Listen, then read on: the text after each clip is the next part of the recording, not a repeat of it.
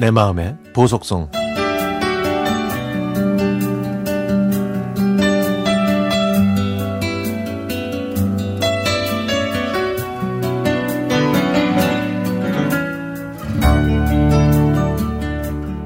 요즘 저는 아이들이 보는 동화를 하루에 대여섯 편씩 보고 있는데요.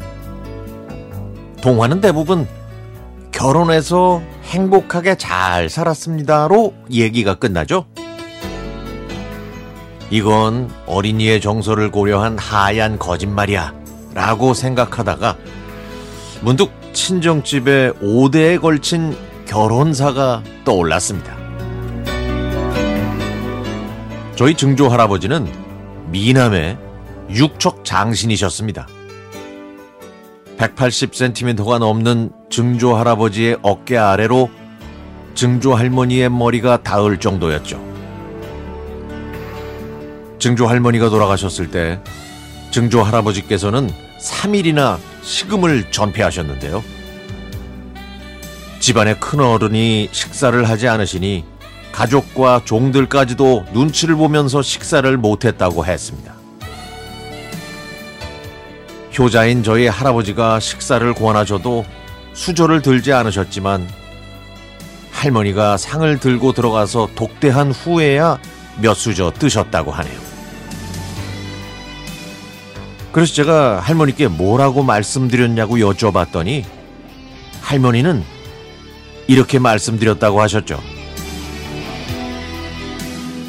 아버님, 아랫마을 한신의 며느리가 산딸에 진통을 했는데 불쌍하게도 난산 끝에 며느리와 아기가 다 세상을 떠났습니다.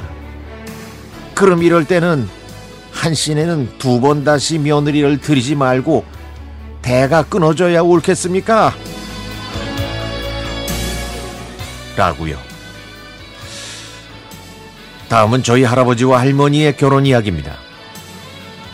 두 분은 결혼하는 날 처음 보셨다고 하는데요.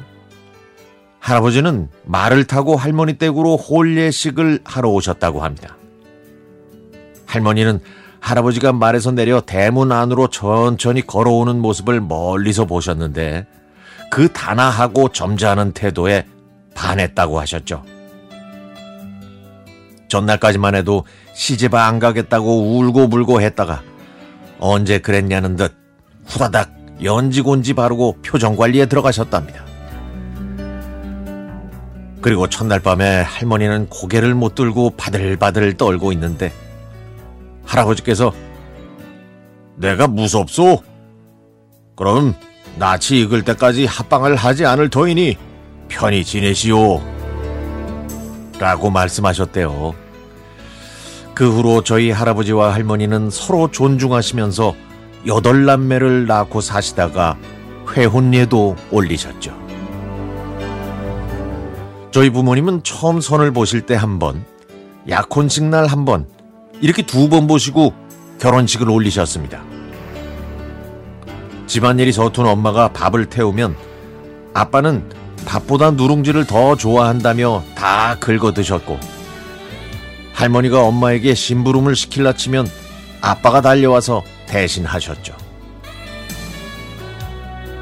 그리고 저는 대학 선배 소개로 무장공비처럼 생긴 남편을 만났습니다.